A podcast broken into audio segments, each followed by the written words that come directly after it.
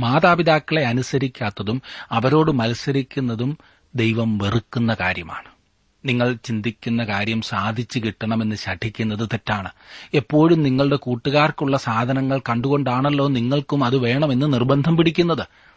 നിങ്ങൾക്ക് ആവശ്യമുള്ളത് എന്താകുന്നു എന്ന് നിങ്ങളുടെ മാതാപിതാക്കൾക്കറിയാം. അവരുമായി സഹകരിക്കാത്തിടത്തോളം കാലം ഒരിക്കലും നിങ്ങൾക്ക് സന്തോഷമായിരിക്കുവാൻ സാധ്യമല്ല.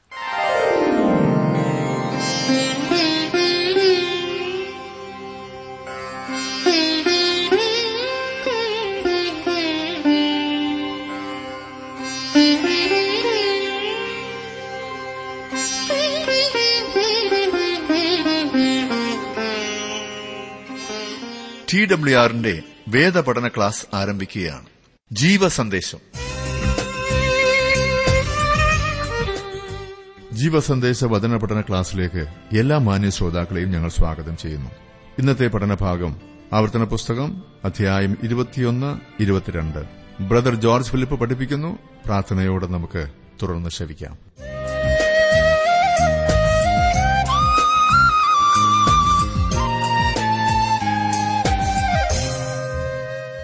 ആവർത്തന പുസ്തകം എട്ടാം അധ്യായത്തിൽ ആരംഭിച്ച മതപരവും ദേശീയവുമായ നിയമങ്ങളെ സംബന്ധിച്ച ഭാഗം ഇരുപത്തിയൊന്നാം അധ്യായത്തോട് അവസാനിക്കുകയാണ് ചെയ്യുന്നത്. ഇവിടെ ഇരുപത്തിയൊന്നാം അധ്യായത്തിൽ നമുക്ക് ഇസ്രായേൽ ജനത്തിന്റെ ജീവിതത്തിലെ പല കാര്യങ്ങളെയും നിയന്ത്രിക്കുന്ന രസകരവും ശ്രദ്ധേയവുമായ നിയമങ്ങൾ കാണുവാൻ കഴിയുന്നു. ഇരുപത്തിയൊന്നാം അധ്യായത്തിന്റെ ആദ്യത്തെ നാല് വാക്യങ്ങൾ ഞാനൊന്ന് വായിക്കാം. ശ്രദ്ധിച്ചാട്ടെ.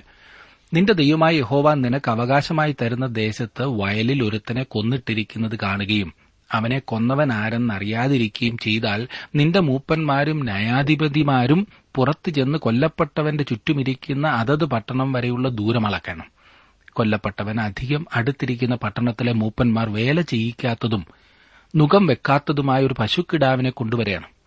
ആ പട്ടണത്തിലെ മൂപ്പന്മാർ ഉഴവും വിതയും ഇല്ലാത്തതും നീരഴുക്കുള്ളതുമായ ഒരു താഴ്വരയിൽ പശുക്കിടാവിനെ കൊണ്ടുചെന്ന് അവിടെ വെച്ച് പശുക്കിടാവിന്റെ കഴുത്ത് ഒടിച്ചു കളയണം. ഒരാളെ കൊന്നിട്ടിരിക്കുന്നതായി കണ്ടാൽ മൂപ്പന്മാരും ന്യായാധിപന്മാരും കൊല്ലപ്പെട്ടവന് ഏറ്റവും അടുത്ത പട്ടണം ദൂരമളന്ന് കണ്ടുപിടിക്കേണ്ടതാണ്. ആ പട്ടണമായിരിക്കും കൊലപാതക കുറ്റത്തിന് ഉത്തരവാദി. ആ പട്ടണത്തിൽ വെച്ചല്ലായിരിക്കും അവൻ കൊല്ലപ്പെട്ടത്. എന്നാലും അതിന്റെ ഉത്തരവാദിത്വം ആ പട്ടണത്തിനാണുള്ളത്. അവർ ചെയ്യേണ്ടത് ഇതാണ് അഞ്ചു മുതലുള്ള വാക്യങ്ങൾ ഞാൻ വായിക്കാം. പിന്നെ ലേവിരായ പുരോഹിതന്മാർ അടുത്ത് ചെല്ലണം. അവരെയല്ലോ നിന്റെ ദൈവമായ യഹോവ തനിക്ക് ശുശ്രൂഷ ചെയ്യുവാനും യഹോവയുടെ നാമത്തിൽ അനുഗ്രഹിപ്പാനും തെരഞ്ഞെടുത്തിരിക്കുന്നത്. അവരുടെ വാക്കിൻ പ്രകാരം സകല വ്യവഹാരവും അടികലശലും തീർക്കേണ്ടതാകുന്നു. കൊല്ലപ്പെട്ടവന് അടുത്ത പട്ടണത്തിലെ മൂപ്പന്മാർ എല്ലാവരും താഴ്വരയിൽ വെച്ച് കഴുത്തൊടിച്ച പശുക്കിടാവിന്മേൽ തങ്ങളുടെ കൈ കഴുകി ഞങ്ങളുടെ കൈകൾ ആ രക്തം ചിന്നിയിട്ടില്ല ഞങ്ങളുടെ കണ്ണത് കണ്ടിട്ടുമില്ല യഹോവേ നീ വീണ്ടെടുത്തിട്ടുള്ള നിന്റെ ജനമായ ഇസ്രായേലിനോട് ക്ഷമിക്കണമേ. നിന്റെ ജനമായ ഇസ്രായേലിന്റെ മധ്യയെ കുറ്റമില്ലാത്ത രക്തം ഇരിപ്പാൻ ഇടവരുത്തരുതേ എന്ന് പറയണം. എന്നാൽ ആ രക്തപാതകം അവരോട് മോചിക്കപ്പെടും.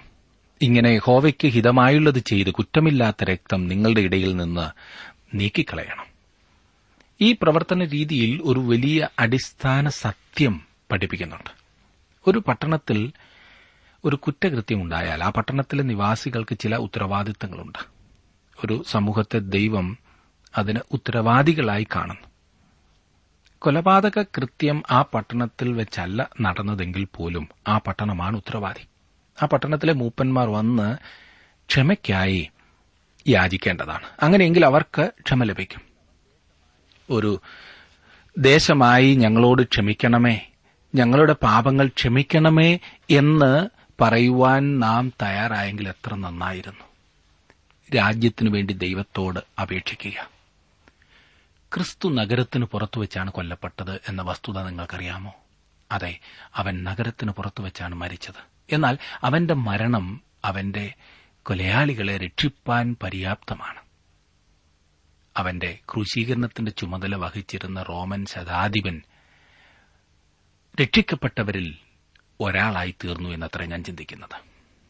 യുദ്ധത്തിൽ പിടിക്കപ്പെട്ട ഒരു സ്ത്രീയെ വിവാഹം കഴിക്കുന്നതിന്റെ വ്യവസ്ഥ ഇനിയും പത്ത് മുതൽ പതിനേഴ് വരെയുള്ള വാക്യങ്ങളിൽ നൽകിയിരിക്കുന്നു. ഒരാൾക്ക് രണ്ട് ഭാര്യമാരുള്ള പക്ഷം ആദ്യജാതന് ജ്യേഷ്ഠാവകാശം ഉറപ്പാക്കുന്നതിനുള്ള നിയമപരമായ സംരക്ഷണം നൽകുന്നതിനെക്കുറിച്ചാണ് അടുത്തതായി കാണുന്നത്. ഞാനിത് പറയുമ്പോൾ ഒരു കാര്യം ഓർക്കണം. ബഹുഭാര്യത്വം ദൈവവചനം ഒരിക്കലും പ്രോത്സാഹിപ്പിച്ചിരുന്നില്ല. ദൈവം ഒരു പുരുഷന് ഒരു സ്ത്രീ ഭാര്യയായി എന്ന പ്രമാണമാണ് വെച്ചിരിക്കുന്നത്. ഒരിക്കലും ബഹുഭാര്യത്തെ ദൈവം അംഗീകരിച്ചിരുന്നില്ല. യാക്കോബിന്റെ ജീവിതത്തിൽ ഈ പ്രമാണം തെളിയിക്കപ്പെട്ടതായി നാം കണ്ടുവല്ലോ. അനുസരണം കെട്ട മക്കളെക്കുറിച്ചാണ് പതിനെട്ട് മുതൽ ഇരുപത്തിയൊന്ന് വരെയുള്ള വാക്യങ്ങളിൽ നാം കാണുന്നത്. ഞാനത് വായിക്കാം. അപ്പന്റെയോ അമ്മയുടെയോ വാക്ക് കേൾക്കാതെയും അവർ ശാസിച്ചാലും അനുസരിക്കാതെയും ഇരിക്കുന്ന ശഠനും മത്സരിയുമായ മകൻ ഒരുത്തനുണ്ടെങ്കിൽ അമ്മയപ്പന്മാർ അവനെ പിടിച്ച് പട്ടണത്തിലെ മൂപ്പന്മാരുടെ അടുക്കൽ പട്ടണവാതിൽക്കലേക്ക് കൊണ്ടുപോയി. ഞങ്ങളുടെ ഈ മകൻ ശഠനും മത്സരിയും ഞങ്ങളുടെ വാക്ക് കേൾക്കാത്തവനും തിന്നിയും കുടിയനുമാകുന്നു എന്ന് പട്ടണത്തിലെ മൂപ്പന്മാരോട് പറയണം. പിന്നെ അവന്റെ പട്ടണക്കാർ എല്ലാവരും അവനെ കല്ലെറിഞ്ഞു കൊല്ലണം. ഇങ്ങനെ നിങ്ങളുടെ ഇടയിൽ നിന്ന് ദോഷം നീക്കിക്കളയണം. ഇസ്രായേലെല്ലാം കേട്ട് ഭയപ്പെടണം. മകൻ എന്നിവിടെ പറഞ്ഞിരിക്കുന്നതിനാൽ അനുസരണം കെട്ട പെൺമക്കൾ ഉണ്ടാകാറില്ല എന്നല്ല അർത്ഥം. മകനോ മകളോ ആകാം. കുട്ടികൾ പ്രത്യേകം ശ്രദ്ധിക്കേണ്ട ഒരു ഭാഗമാണിത്. മാതാപിതാക്കളെ അനുസരിക്കാത്തതും അവരോട് മത്സരിക്കുന്നതും ദൈവം വെറുക്കുന്ന കാര്യമാണ്. നിങ്ങൾ ചിന്തിക്കുന്ന കാര്യം സാധിച്ചു കിട്ടണമെന്ന് ശഠിക്കുന്നത് തെറ്റാണ്. എപ്പോഴും നിങ്ങളുടെ കൂട്ടുകാർക്കുള്ള സാധനങ്ങൾ കണ്ടുകൊണ്ടാണല്ലോ നിങ്ങൾക്കും അത് വേണമെന്ന് നിർബന്ധം പിടിക്കുന്നത്. നിങ്ങൾക്ക് എന്താകുന്നു എന്ന് നിങ്ങളുടെ മാതാപിതാക്കൾക്കറിയാം. അവരുമായി സഹകരിക്കാത്തിടത്തോളം കാലം ഒരിക്കലും നിങ്ങൾക്ക് സന്തോഷമായിരിക്കുവാൻ സാധ്യമല്ല. വഴിതെറ്റിയ മാതാപിതാക്കളോട് സഹകരിക്കണമെന്നല്ല ഞാൻ അർത്ഥമാക്കിയത്. നമ്മുടെ നാട്ടിലെ ബഹുഭൂരിപക്ഷം മാതാപിതാക്കളും വളരെ വളരെ കഷ്ടപ്പെട്ട് തന്നെയാണ് കുട്ടികളെ വളർത്തുന്നത്. അതിനോടുകൂടി മക്കൾ കൂടി അവർക്ക് വേദന ഉണ്ടാക്കുവാൻ തുടങ്ങിയാൽ അത് എത്ര ശോചനീയമായിരിക്കും അല്ലേ? ഈ അനുസരണക്കേടിനെ ദൈവം ഒരിക്കലും അംഗീകരിക്കില്ല. മത്സരികളായ മക്കൾക്കുള്ള ശിക്ഷ ഭയങ്കരമാണ്. അങ്ങനെയുള്ള കുട്ടിയെ കല്ലെറിഞ്ഞു കൊല്ലേണം എന്നാണ് നാം വായിച്ചത്. ഒരു മുടിയൻ പുത്രനെ സംബന്ധിച്ച നിയമമാണ് ഇവിടെ പറഞ്ഞിരിക്കുന്നത്. തന്നെ ശ്രദ്ധിച്ചുകൊണ്ടിരുന്ന ജനങ്ങൾ മുടിയനായ പുത്രന്റെ ഉപമ കർത്താവ് പറയുന്നത് കേട്ടപ്പോൾ എത്രമാത്രം ഞെട്ടിപ്പോയി എന്ന് നമുക്ക് മനസ്സിലാക്കാവുന്ന കാര്യമാണ്. ആ യുവാവ് വീട്ടിൽ മടങ്ങി വന്നപ്പോൾ അവനെ കല്ലെറിഞ്ഞു കൊന്നുകളയുമെന്നാണ് ശ്രദ്ധിച്ചുകൊണ്ടിരുന്ന ജനസമൂഹം പ്രതീക്ഷിച്ചത്. എന്നാൽ നീട്ടിയ ഭുജങ്ങളുമായി യുവാവിനെ സ്വീകരിക്കുവാൻ ആ പിതാവ് ഇറങ്ങി പുറപ്പെട്ടു എന്ന് പറഞ്ഞപ്പോൾ അവർക്കുണ്ടായ അതിശയം ഊഹിച്ചു നോക്കുക. അവന് അർഹിക്കുന്ന ശിക്ഷ ലഭിക്കേണ്ടതാണെന്നാണ് അവരുടെ പ്രതീക്ഷ. അവൻ ഒരു മത്സരിയായിരുന്നു. അവൻ മരണയോഗ്യനാണ്. എന്നാൽ പിതാവ് എന്താണ് ചെയ്തത്? അവൻ അവനെ കെട്ടിപ്പിടിച്ചു ചുംബിച്ചു. നാം തിന്ന് ആനന്ദിക്ക. ഈ എന്റെ മകൻ മരിച്ചവനായിരുന്നു. വീണ്ടും ജീവിച്ചു കാണാതെ പോയിരുന്നു കണ്ടുകിട്ടിയിരിക്കുന്നു എന്നവൻ പറഞ്ഞു. എന്നെ ശ്രദ്ധിക്കുന്ന പ്രിയ സുഹൃത്തെ നാം ഇന്ന് ന്യായപ്രമാണത്തിന് കീഴല്ലാത്തതിനാൽ താങ്കൾക്ക് സന്തോഷമില്ലേ? നാം നമ്മുടെ പാപങ്ങളെ ഏറ്റുപറഞ്ഞുകൊണ്ട് ദൈവത്തെങ്കിലേക്ക് വരുമ്പോൾ അവൻ നമ്മോട് പാപങ്ങളെ ക്ഷമിച്ച് സകല അനീതിയും പോക്കി നമ്മെ ശുദ്ധീകരിപ്പാൻ തക്കവണ്ണം വിശ്വസ്തനും നീതിമാനുമാകുന്നു. നീച പാപം ചെയ്ത നാം അറിഞ്ഞിട്ടും പിന്നെയും പിന്നെയും ചെയ്തതായ നാം നമുക്ക് ലഭിച്ചത് ദൈവത്തിന്റെ സ്നേഹമാണ്. ദൈവം നമ്മെ ശിക്ഷിക്കുന്നതിന് പകരം നമുക്ക് കരുണ ലഭിക്കുന്നു. അവന്റെ അടുക്കലേക്ക് ചെല്ലുമ്പോൾ നമ്മെ ശുദ്ധീകരിക്കുകയും അംഗീകരിക്കുകയും ചെയ്യുവാൻ തക്കവണ്ണം ദൈവം എത്രമാത്രം നല്ലവനും കരുണയുള്ളവനുമാണ്. മരത്തിന്മേൽ തൂങ്ങി മരിച്ചവനെ സംബന്ധിച്ച അസാധാരണമായ കാര്യത്തെക്കുറിച്ച് അടുത്തതായി പറയുന്നു. ഇരുപത്തിരണ്ടാം വാക്യമാണ് ഞാൻ വായിക്കുന്നത്. ഒരുത്തൻ മരണയോഗ്യമായ ഒരു പാപം ചെയ്തിട്ട് അവനെ കൊന്നൊരു മരത്തിൽ തൂക്കിയാൽ അവന്റെ ശവം മരത്തിന്മേൽ രാത്രി മുഴുവനും ഇരിക്കരുത്. അന്ന് തന്നെ അത് കുഴിച്ചിടണം. തൂങ്ങി മരിച്ചവൻ ദൈവസന്നിധിയിൽ ശാപഗ്രസ്തനാകുന്നു. നിന്റെ ദൈവമായ യഹോവ നിനക്ക് അവകാശമായി തരുന്ന ദേശം നീ അശുദ്ധമാക്കരുത്. ഒരു കുറ്റവാളിയെ മരത്തിൽ തൂക്കിക്കൊന്നാൽ രാത്രി മുഴുവൻ അവന്റെ ശവം മരത്തിന്മേൽ ഇരിക്കാൻ പാടില്ല. മരത്തിന്മേൽ തൂങ്ങുന്ന ഏതൊരു വ്യക്തിയും ശാപഗ്രസ്തനാകൊണ്ടത്രേ അങ്ങനെ ചെയ്തിരുന്നത്. ഈ നിയമം ഇവിടെ സൂചിപ്പിച്ചിരിക്കുന്നത് നമുക്ക് വിചിത്രമായി തോന്നാവുന്നതാണ്. ഇസ്രായേലിൽ മരണശിക്ഷ നടപ്പാക്കിയിരുന്നത് കല്ലെറിഞ്ഞു കൊല്ലുന്ന മാർഗത്തിലായിരുന്നു. അവിടെ തൂക്കിക്കൊല്ലുന്ന രീതി നടപ്പാക്കിയിരുന്നില്ല എന്ന് വിചാരിക്കാവുന്നതാണ്. ഇവിടെ വാസ്തവത്തിൽ അർത്ഥമാക്കുന്നത് കല്ലെറിഞ്ഞു കൊല്ലപ്പെട്ട ഒരു വ്യക്തിയെ പിന്നീട് മരത്തിന്മേൽ തൂക്കുന്നു എന്നാണ്. ഏറ്റവും കഠിനമായ കുറ്റവാളികളെയാണ് അങ്ങനെ ചെയ്തിരുന്നത്. ഈ ഭയങ്കര കുറ്റത്തിനാണ് അവൻ മരിച്ചത് എന്ന് മറ്റുള്ളവർ കാണേണ്ടതിനായിരുന്നു ഈ വിധം മരത്തിന്മേൽ മൃതശരീരം തൂക്കിയിടുന്നത്. അത് മറ്റുള്ളവർക്കൊരു മുന്നറിയിപ്പായിരിക്കും. എന്നാൽ ഇരുട്ടാകുന്നതിന് മുൻപ് ശരീരം മരത്തിൽ നിന്ന് താഴെ ഇറക്കി കുഴിച്ചിടേണ്ടതായിരുന്നു. കുറ്റവാളി ദൈവത്താൽ ശപിക്കപ്പെട്ടവനായിരുന്നു എന്നതാണ് അതിന് കാരണം. ഒരുപക്ഷെ മോശയോ ഇസ്രായേൽ മക്കളോ ഈ നിയമത്തിന്റെ പൂർണമായ പ്രാധാന്യം അന്ന് മനസ്സിലാക്കിയിരിക്കയില്ല. ഗലാത്തിലേഖനം മൂന്നാം അധ്യായത്തിന്റെ പതിമൂന്നാം വാക്യത്തിലേക്ക് നാം വരുമ്പോൾ ന്യായപ്രമാണത്തിലെ ഈ നിയമം ക്രിസ്തുവിന് അനുയോജ്യമാണെന്ന് പറഞ്ഞിരിക്കുന്നു. മരത്തിന്മേൽ തൂങ്ങുന്നവനെല്ലാം ശപിക്കപ്പെട്ടവനെന്ന് എഴുതിയിരിക്കുന്നത് പോലെ ക്രിസ്തു നമുക്ക് വേണ്ടി ശാപമായി തീർന്നു എന്ന് നാം അവിടെ വായിക്കുന്നു. നമ്മുടെ കർത്താവായ യേശുക്രിസ്തു ഈ ഭൂമിയിൽ ജീവിച്ചിരുന്ന കാലത്ത് കൊലക്കായി അവനെ റോമൻ പടയാളികളുടെ കയ്യിൽ ഏൽപ്പിച്ചു കൊടുത്തു. ദേശം അന്ന് റോമ സാമ്രാജ്യത്തിന്റെ നിയന്ത്രണത്തിലായിരുന്നതുകൊണ്ട് റോമിന് മാത്രമേ മരണശിക്ഷ നടപ്പാക്കുവാൻ കഴിയുമായിരുന്നുള്ളൂ. നമ്മുടെ കർത്താവിനെ അവർ മരമെന്ന് വിളിക്കുന്നതായ റോമൻ ക്രൂശിലാണ് ക്രൂശിച്ചത്. ആ സംഭവം പൌലസപ്പോസ്തലൻ ചൂണ്ടിക്കാണിച്ചുകൊണ്ട് ക്രിസ്തു ക്രൂശിന്മേൽ തൂങ്ങിയതായ അവസരം അവിടുന്ന് നമ്മുടെ പാപങ്ങൾ വഹിക്കുകയായിരുന്നു എന്നും ആ അവസ്ഥയിൽ ദൈവത്താൽ ശപിക്കപ്പെട്ടവനായി തീർന്നു എന്നും പറയുന്നു. അവൻ എന്തു ചെയ്തിട്ടാണ് അപ്രകാരമായി തീർന്നത്? ന്യായപ്രമാണത്തിന്റെ ശാപത്തിൽ നിന്നും നമ്മെ വീണ്ടെടുക്കുവാനാണ് അവൻ ശാപമായി തീർന്നത്. ന്യായപ്രമാണത്തിന് എന്തെങ്കിലും ശാപം ഉണ്ടെന്നല്ല ഞാൻ അർത്ഥമാക്കിയത്. ന്യായപ്രമാണം പ്രവർത്തിക്കാൻ സാധിക്കാതെ അതിന്റെ ശിക്ഷ വഹിക്കേണ്ടി വരുന്ന ശാപത്തിൽ നിന്നും നമ്മെ വീണ്ടെടുക്കുവാനാണ് ക്രിസ്തു ശാപമായി തീർന്നത്. അവൻ നമ്മെ പാപത്തിന്റെ ആ ശാപത്തിൽ നിന്നും വീണ്ടെടുത്തു. അവൻ നമ്മെ പാപത്തിന്റെ ശിക്ഷയിൽ നിന്ന് വീണ്ടെടുക്കുകയും നമുക്ക് പാപമോചനം സമ്പാദിക്കുകയും ചെയ്തു. അവിടുന്ന് നമുക്ക് വേണ്ടി ശാപമായി തീർന്നതുകൊണ്ടാണ് ഇതെല്ലാം സാധ്യമായത്. അവന്റെ മരണം എനിക്ക് പകരമായി എന്ന് വിശ്വസിക്കുമ്പോഴാണ് ഞാൻ ദൈവത്താൽ അംഗീകരിക്കപ്പെടുന്നതും ദൈവ പൈതൽ എന്ന പദവിയിൽ എത്തിച്ചേരുന്നതും. ആത്മാർത്ഥതയുള്ള പല പ്രിയപ്പെട്ടവരും എനിക്ക് എഴുതിയിട്ടുണ്ട്. അവരെന്നോട് ചോദിക്കുന്നത് കർത്താവ് എന്റെ പാപം വഹിച്ചുകൊണ്ട് എനിക്ക് പകരമായി മരിച്ചു എന്ന് വിശ്വസിക്കുവാൻ എനിക്ക് സാധിക്കുന്നില്ല എന്നത്ര. ഞാൻ എത്ര ശ്രമിച്ചിട്ടും സാധിക്കുന്നില്ല പോലും. അവിടുന്ന് എനിക്ക് വേണ്ടി ശാപമായി തീർന്നു എന്ന് വിശ്വസിക്കുവാൻ പാടുപെടുന്ന പ്രിയപ്പെട്ടവരുടെ പ്രധാന പ്രശ്നം തങ്ങൾ പാപികളാകുന്നു എന്ന് മനസ്സിലാക്കുവാൻ ഇതുവരെ അവർക്ക് കഴിഞ്ഞില്ല എന്നതാണ്. പലരും പറയുന്ന വലിയ പാപങ്ങളൊന്നും ചെയ്തിട്ടില്ലാത്തതിനാൽ ദൈവം എന്നെ ശിക്ഷിക്കുവാൻ തക്കവണ്ണം എന്നിൽ കുറവുകളൊന്നുമില്ല എന്ന് പലരും ധരിച്ചു വച്ചിരിക്കുന്നു. പ്രിയ സുഹൃത്തെ ദൈവത്തിന്റെ വിശുദ്ധിയുടെ ഉയരം മനസ്സിലാക്കുമ്പോൾ മാത്രമേ നമ്മുടെ പാപത്തിന്റെ അന്ധകാരം നിറഞ്ഞ ആഴം നമുക്ക് മനസ്സിലാക്കുവാൻ കഴിയൂ. മനുഷ്യൻ ജന്മനാ പാപിയാണ് നാം എല്ലാം പാപത്തിൽ പിറന്ന വ്യക്തികളാകുന്നു. അങ്ങനെ തന്നെ നാം ശിക്ഷയ്ക്ക് യോഗ്യരാണ്. തുടർന്ന് നാം നമ്മുടെ പ്രവർത്തനങ്ങളാൽ ദൈവത്തെ കോപിപ്പിക്കുന്നവരാണ്. ഈ അവസ്ഥയിൽ നിന്നുമാണ് നമുക്ക് മോചനം ആവശ്യമായിരിക്കുന്നത്. അതിന് നമ്മുടെ നല്ല പ്രവൃത്തികൾ ഒരിക്കലും സഹായിക്കില്ല. നമുക്കാവശ്യം ക്രിസ്തുവിലുള്ള വിശ്വാസമാണ്. അവനെ വിശ്വസിക്കുവാൻ അവനെ അനുസരിക്കുവാൻ നാം നമ്മുടെ ജീവിതത്തെ ദൈവകരങ്ങളിലേക്ക് സമർപ്പിക്കേണ്ടതാണ്. നമ്മുടെ വിശ്വാസത്തെ വർദ്ധിപ്പിക്കുവാൻ വളർത്തുവാൻ ദൈവവചനമാണ് നമ്മെ സഹായിക്കുന്നത്. ദൈവവചന പഠനം നമ്മെ വിശ്വാസത്തിൽ ഉറപ്പിക്കും. ഇനി നമുക്ക് ഇരുപത്തിരണ്ടാം അധ്യായത്തിലേക്ക് പ്രവേശിച്ച് ചില കാര്യങ്ങൾ കൂടി ചിന്തിക്കാം. ഈ ഇരുപത്തിരണ്ടാം അധ്യായത്തോടെ ആവർത്തന പുസ്തകത്തിന്റെ വേറൊരു ഭാഗത്ത് നാം പ്രവേശിച്ചിരിക്കുകയാണെന്ന് കഴിഞ്ഞ ക്ലാസ്സിൽ ഞാൻ ഓർപ്പിച്ചല്ലോ. അഞ്ചു മുതൽ ഏഴ് വരെയുള്ള അധ്യായങ്ങളിൽ പത്ത് കൽപ്പനകളുടെ ആവർത്തനവും വ്യാഖ്യാനവും നാം കാണുകയുണ്ടായി. എട്ട് മുതൽ ഇരുപത്തിയൊന്ന് വരെയുള്ള അധ്യായങ്ങളിൽ മതപരവും ദേശീയവുമായ നിയമങ്ങളെക്കുറിച്ച് നാം പഠിച്ചു.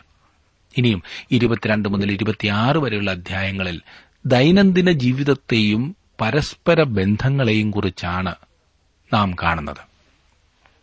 ഈ നിയമങ്ങളിൽ പലതും ദൈവം ഒരു ജാതിക്ക് നൽകിയതാണ്. എന്നാൽ ഇവിടെ പരസ്പര ബന്ധങ്ങളെയും ദൈനംദിന ജീവിതത്തെയും സംബന്ധിച്ച നിയമങ്ങളാണ് നൽകിയിരിക്കുന്നത്.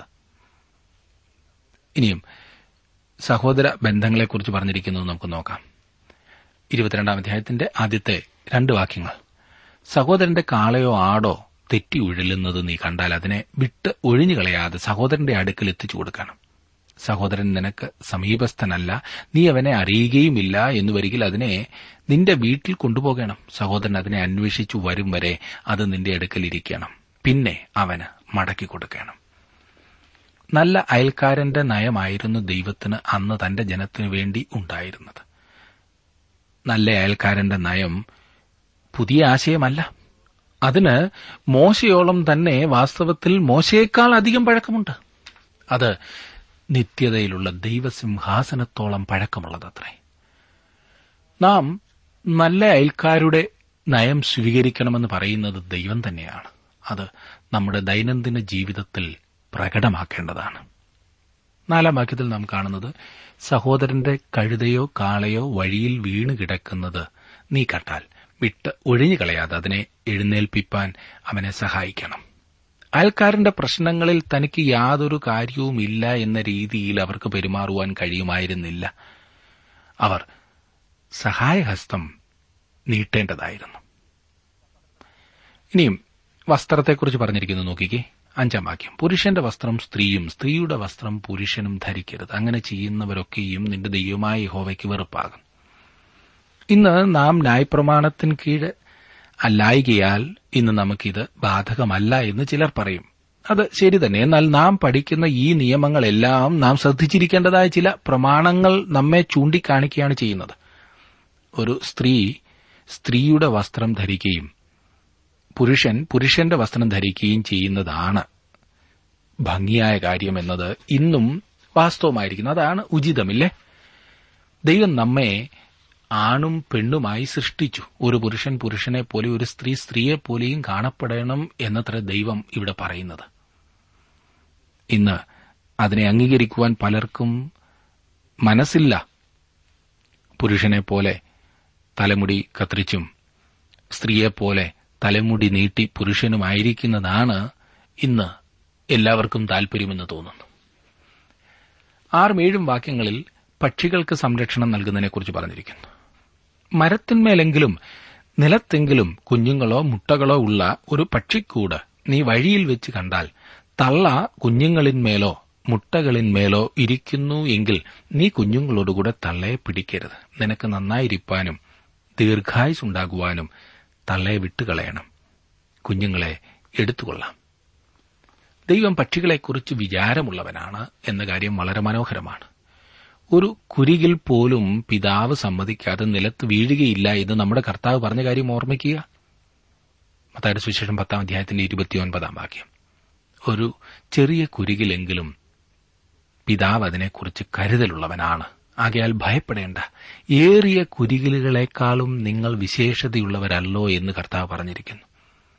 മത്തായുടെ സുവിശേഷം പത്താം അധ്യായത്തിന് മുപ്പത്തിയൊന്നാം വാക്യം. ഇത് എത്ര മനോഹരമായ സംഗതിയാണല്ലേ? പിതാവായ ദൈവം ഒരു കുരികിലിനെക്കുറിച്ച് വിചാരമുള്ളവനെങ്കിൽ അവൻ താങ്കളെക്കുറിച്ചും എന്നെക്കുറിച്ചും കരുതലുള്ളവനും നമ്മെ പൂർണമായി അറിയുന്നവനുമാണ്. എട്ടാം വാക്യത്തിൽ നാം കാണുന്നത് ഒരു പുതിയ വീട് പണിതാൽ നിന്റെ വീട്ടിൻ മുകളിൽ നിന്ന് വല്ലവനും വീണിട്ട് വീട്ടിന്മേൽ രക്തപാതകം വരാതിരിക്കേണ്ടതിന് നീ അതിന് കൈമതിൽ ഉണ്ടാക്കണം. അക്കാലത്ത് ഇസ്രായേലിൽ ഈ സന്ധ്യാസമയങ്ങളിൽ ഇരുന്ന് വിശ്രമിക്കുന്നതിന് വീടിന്റെ മുകളിൽ മുൻഭാഗത്ത് പ്രത്യേകിച്ച് ഈ പോർച്ച് ഉണ്ടാക്കുമായിരുന്നു. ഇന്നും നാം അത് കാണാറുണ്ടല്ലോ. ആ സ്ഥാനം കൈമതിൽ കെട്ടി സുരക്ഷിതമാക്കേണ്ടതാണെന്ന് ദൈവം പറയുന്നു. രാത്രി സമയം കുട്ടികളോ മറ്റോ മുകളിൽ നിന്ന് വീഴാതിരിക്കേണ്ടതിന് അപ്രകാരം ചെയ്യേണ്ടതാണ്. ജനങ്ങൾ അവരുടെ വീട് പണിയുന്ന കാര്യത്തിലും ദൈവത്തിന് ശ്രദ്ധയുണ്ടായിരുന്നു ചിന്തയുണ്ടായിരുന്നു എന്ന് ഈ ഭാഗത്ത് നമുക്ക് മനസ്സിലാക്കാമില്ലേ? അവൻ അതിൽ താൽപര്യമുള്ളവനാണ്. താങ്കളുടെ ഭവനം ദൈവത്തിന് സമർപ്പിക്കപ്പെട്ടതായിരിക്കണമെന്ന് ദൈവം ആഗ്രഹിക്കുന്നു. ഒരു ഭവനം ഒരു സുരക്ഷിതമായ സ്ഥലമായിരിക്കണമെന്നും ദൈവത്തിന് ആഗ്രഹമുണ്ട്. താങ്കളുടെ വീടിന് ചുറ്റും മതിലുണ്ടോ? വേലിയുണ്ടോ? താങ്കൾ താങ്കളുടെ കുഞ്ഞുങ്ങളെ ഈ ലോകത്തിന്റെ അപകടങ്ങളിൽ നിന്നും ഈ ലോകത്തിന്റേതായ വഴികളിൽ നിന്നും സംരക്ഷിക്കുന്നുണ്ടോ? പല മാതാപിതാക്കളും അവരുടെ കുഞ്ഞുങ്ങളെക്കുറിച്ച് അധികം കരുതലുള്ളവരല്ല. സംരക്ഷണത്തിനുള്ള കൈമതിൽ നമ്മുടെ വീടുകളിൽ ഉണ്ടായിരിക്കേണ്ടത് അത്യാവശ്യമത്രേ. ഇനിയും കലർപ്പിനെക്കുറിച്ച് പറഞ്ഞിരിക്കുന്നു നോക്കിക്കേ ഒൻപതാം വാക്യം. നിന്റെ മുന്തിരിത്തോട്ടത്തിൽ വേറൊരു വക വിത്തും ഇടരുത്. അങ്ങനെ ചെയ്താൽ നീ ഇട്ട വിത്തിന്റെ വിളവും മുന്തിരിത്തോട്ടത്തിന്റെ അനുഭവവും വിശുദ്ധ മന്ദിരം വകയ്ക്ക് ചേർന്നു പോകും പലതരം വിത്തുകൾ തമ്മിൽ കലർത്തിക്കൂടായിരുന്നു എന്ന് ചുരുക്കം. പത്താം വാക്യം കാളയെയും കഴുതയെയും ഒന്നിച്ചു പൂട്ടി വിടരുത്. ദൈവം ഇവിടെ ഒരു രസകരമായ വസ്തുത പറഞ്ഞിരിക്കുന്നതായി തോന്നാം. എന്നാൽ അറേബ്യൻ രാജ്യങ്ങളിൽ ഇന്നും കാളയെയും കഴുതയെയും ഒന്നിച്ചു പൂട്ടി വിടുന്ന സമ്പ്രദായം നിലവിലുണ്ട്. ഇസ്രായേലിൽ അപ്രകാരം ഒഴുവാൻ പാടില്ല എന്ന് ദൈവം പറയുന്നു. അതിന്റെ തെറ്റെന്താണെന്ന് ചോദിച്ചേക്കാം. അതെ ഒരു കാള കാളയും കഴുത കഴുതയുമാണ്. അവ ഒരുമിച്ച് ചേർന്നു പോകുകയില്ല. അവ രണ്ടും ഒരുമിച്ച് നടക്കുകയില്ല. ഒരുമിച്ച് മുഖം വലിക്കുകയുമില്ല. കർത്താവിന് കലർപ്പിഷ്ടമില്ലായിരുന്നു എന്ന കാര്യം ശ്രദ്ധിക്കുക. വിവാഹ കാര്യത്തിലും ഇതുതന്നെയാണ് വാസ്തവം. രക്ഷിക്കപ്പെട്ടവരും രക്ഷിക്കപ്പെടാത്തവരും തമ്മിൽ കൂടിച്ചേരുവാൻ ദൈവത്തിന് ഇഷ്ടമില്ല. എന്നാൽ നിർഭാഗ്യവശാൽ നമ്മുടെ നാട്ടിലൊക്കെ ഒട്ടുമുക്കാലും വിവാഹങ്ങൾ കാളയും കഴുതയും ഒന്നിച്ചു പൂട്ടിവിടുന്ന കാര്യം പോലെയാണ്. പതിനൊന്നാം വാക്യം. ആട്ടുരോമവും ചണവും കൂടി കലർന്ന വസ്ത്രം ധരിക്കരുത്. ഇങ്ങനെ കലർപ്പുള്ള വസ്ത്രത്തിൽ അതിന് എന്ത് സംഭവിക്കുമെന്ന് നിങ്ങൾക്കറിയാമോ? നിങ്ങൾ അതിനെ കഴുകുമ്പോൾ ആട്ടുരോമം ചുരുങ്ങും. അങ്ങനെ വസ്ത്രം ചീത്തയായി പോകും പന്ത്രണ്ടാം വാക്യത്തിൽ നീ പുതയ്ക്കുന്ന മേലാടയുടെ നാല് കോണിലും പൊടിപ്പുണ്ടാക്കണം. ആ പൊടിപ്പ് സാധാരണയായി നീല നിറത്തിലുള്ളതായിരുന്നു. മഹാപുരോഹിതന്റെ വസ്ത്രത്തിന്മേലുള്ള പൊടിപ്പ് നീല നിറമുള്ളതായിരുന്നു എന്ന് നമുക്കറിവുള്ള കാര്യമാണ്. ദൈവവുമായുള്ള അവരുടെ ബന്ധത്തെ സൂചിപ്പിക്കുന്നതായിരുന്നു ആ പൊടിപ്പ്. പിൽക്കാലത്ത് അത് യഹൂദ മതത്തിന്റെ അടയാളമായി മാറുകയാണ് ചെയ്തത്. ദൈവം കലർപ്പിനെതിരെ മുന്നറിയിപ്പ് നൽകുന്നു. ഒരു ദൈവ പൈതൽ ലോകവുമായി കലരുവാൻ പാടില്ല. ലോകക്കാരെ നേടുവാൻ തങ്ങൾ ലോകക്കാരെ പോലെ നടക്കുന്നു എന്ന് പറയുന്നവരുണ്ട്. എന്നാൽ അപ്രകാരമല്ല അവരെ നേടുവാൻ കഴിയുന്നത്. ഏതെങ്കിലും ഒരു വിശ്വാസി ലോകക്കാരെ പോലെ ജീവിച്ചതുകൊണ്ട് ആരെയെങ്കിലും നേടിയതായി എനിക്ക് അറിയില്ല. താങ്കൾക്കറിയാമോ എന്തോ? അങ്ങനെങ്ങാനും ഉണ്ടെങ്കിൽ എന്നോടും കൂടെ പറയുക. വിത്തുകൾ കലർത്തുവാൻ പാടില്ലായിരുന്നു. കാളയെയും കഴുതയെയും ഒന്നിച്ചു കൂട്ടി ഒഴുവാൻ പാടില്ലായിരുന്നു. ആട്ടുരോമവും ചണവും കൂട്ടി കലർത്തുവാൻ പാടില്ല. വിശ്വാസി ലോകവുമായി ചേരുവാൻ പാടില്ല. ഇനിയും വിവാഹത്തെക്കുറിച്ച് പറഞ്ഞിരിക്കുന്നത് പതിമൂന്ന് മുതൽ പതിനഞ്ച് വരെയുള്ള വാക്യങ്ങളിൽ നാം വായിക്കുന്നു. നിരപരാധിയായ ഭാര്യയെ സംരക്ഷിക്കുവാനുള്ള നിയമമാണ് ഇവിടെ പറഞ്ഞിരിക്കുന്നത്. ഇത് ഭാര്യയ്ക്കെതിരെ തെറ്റായ ആരോപണം ഉന്നയിക്കാതിരിക്കാനും സഹായിക്കുന്നു. ദൈവഭയമില്ലാത്തവനും അതെ ദൈവത്തെ വെറുക്കുന്നവനുമായ ഒരു ഭർത്താവിൽ നിന്ന് ഇത് ഭാര്യയെ സംരക്ഷിക്കുന്ന നിയമമാണ്.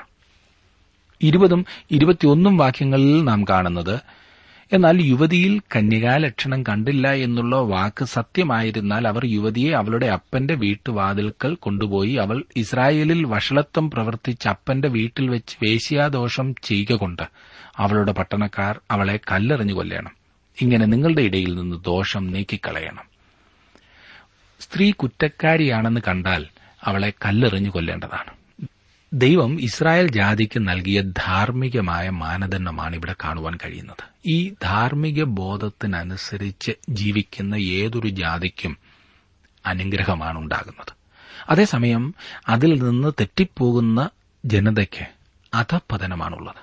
ഇസ്രായേൽ ജനത്തിന് ദൈവം കൊടുത്ത നിയമത്തിന് കീഴിൽ വ്യഭിചാര കുറ്റത്തിന് വിധേയനായ ഒരു പുരുഷനെയും സ്ത്രീയെയും കല്ലെറിഞ്ഞു കൊല്ലണമായിരുന്നു. ദൈവം വിവാഹത്തിനും ലൈംഗിക വിശുദ്ധിക്കും മാന്യത നൽകിയിരിക്കുന്നു.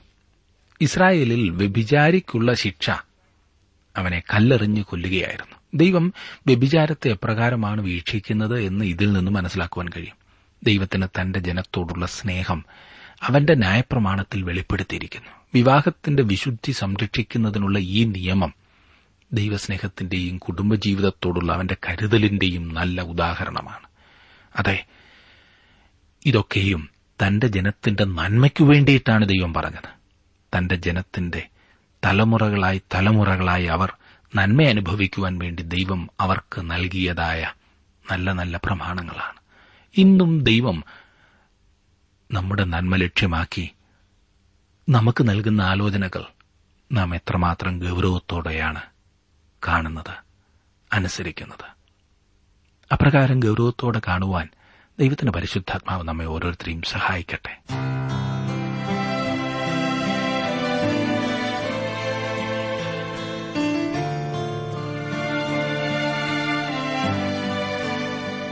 ഇന്നത്തെ ജീവസന്ദേശ പഠന ക്ലാസ്സിലൂടെ ഞങ്ങളെ ശ്രദ്ധിച്ച എല്ലാ പ്രിയ ശ്രോതാക്കളോടുമുള്ള നന്ദിയെ അറിയിക്കട്ടെ. ദൈവവചനം കൃത്യമായി ക്രമമായി പഠിക്കുവാൻ ലഭിച്ചിരിക്കുന്ന ഈ അസുലഭ അവസരം പ്രയോജനപ്പെടുത്തുകയും സ്നേഹിതരെ അതിനായി ഉത്സാഹിപ്പിക്കുകയും ചെയ്യുക. അഭിപ്രായങ്ങളും നിർദ്ദേശങ്ങളും പ്രാർത്ഥനാ വിഷയങ്ങളും ഞങ്ങളെ അറിയിക്കുക. ഈ പുസ്തകത്തിന്റെ വിഷയവിഭജനം audio C D S D card എന്നിവ ആവശ്യമെങ്കിൽ ഞങ്ങളുമായി ബന്ധപ്പെടുക. ഞങ്ങളുടെ വിലാസം ജീവസന്ദേശം പോസ്റ്റ് ബോക്സ് നമ്പർ മൂന്ന് തിരുവല്ല അഞ്ച് Keralam. Phone zero four six nine two seven zero zero two eight four. Mobile nine four four seven seven six seven three seven eight. ഞങ്ങളുടെ email address Malayalam T T V at radio eight eight two dot com. വെബ്സൈറ്റിലും ഞങ്ങളുടെ program ലഭിക്കുന്നതാണ്. ഞങ്ങളുടെ website W W W dot radio eight eight two dot com.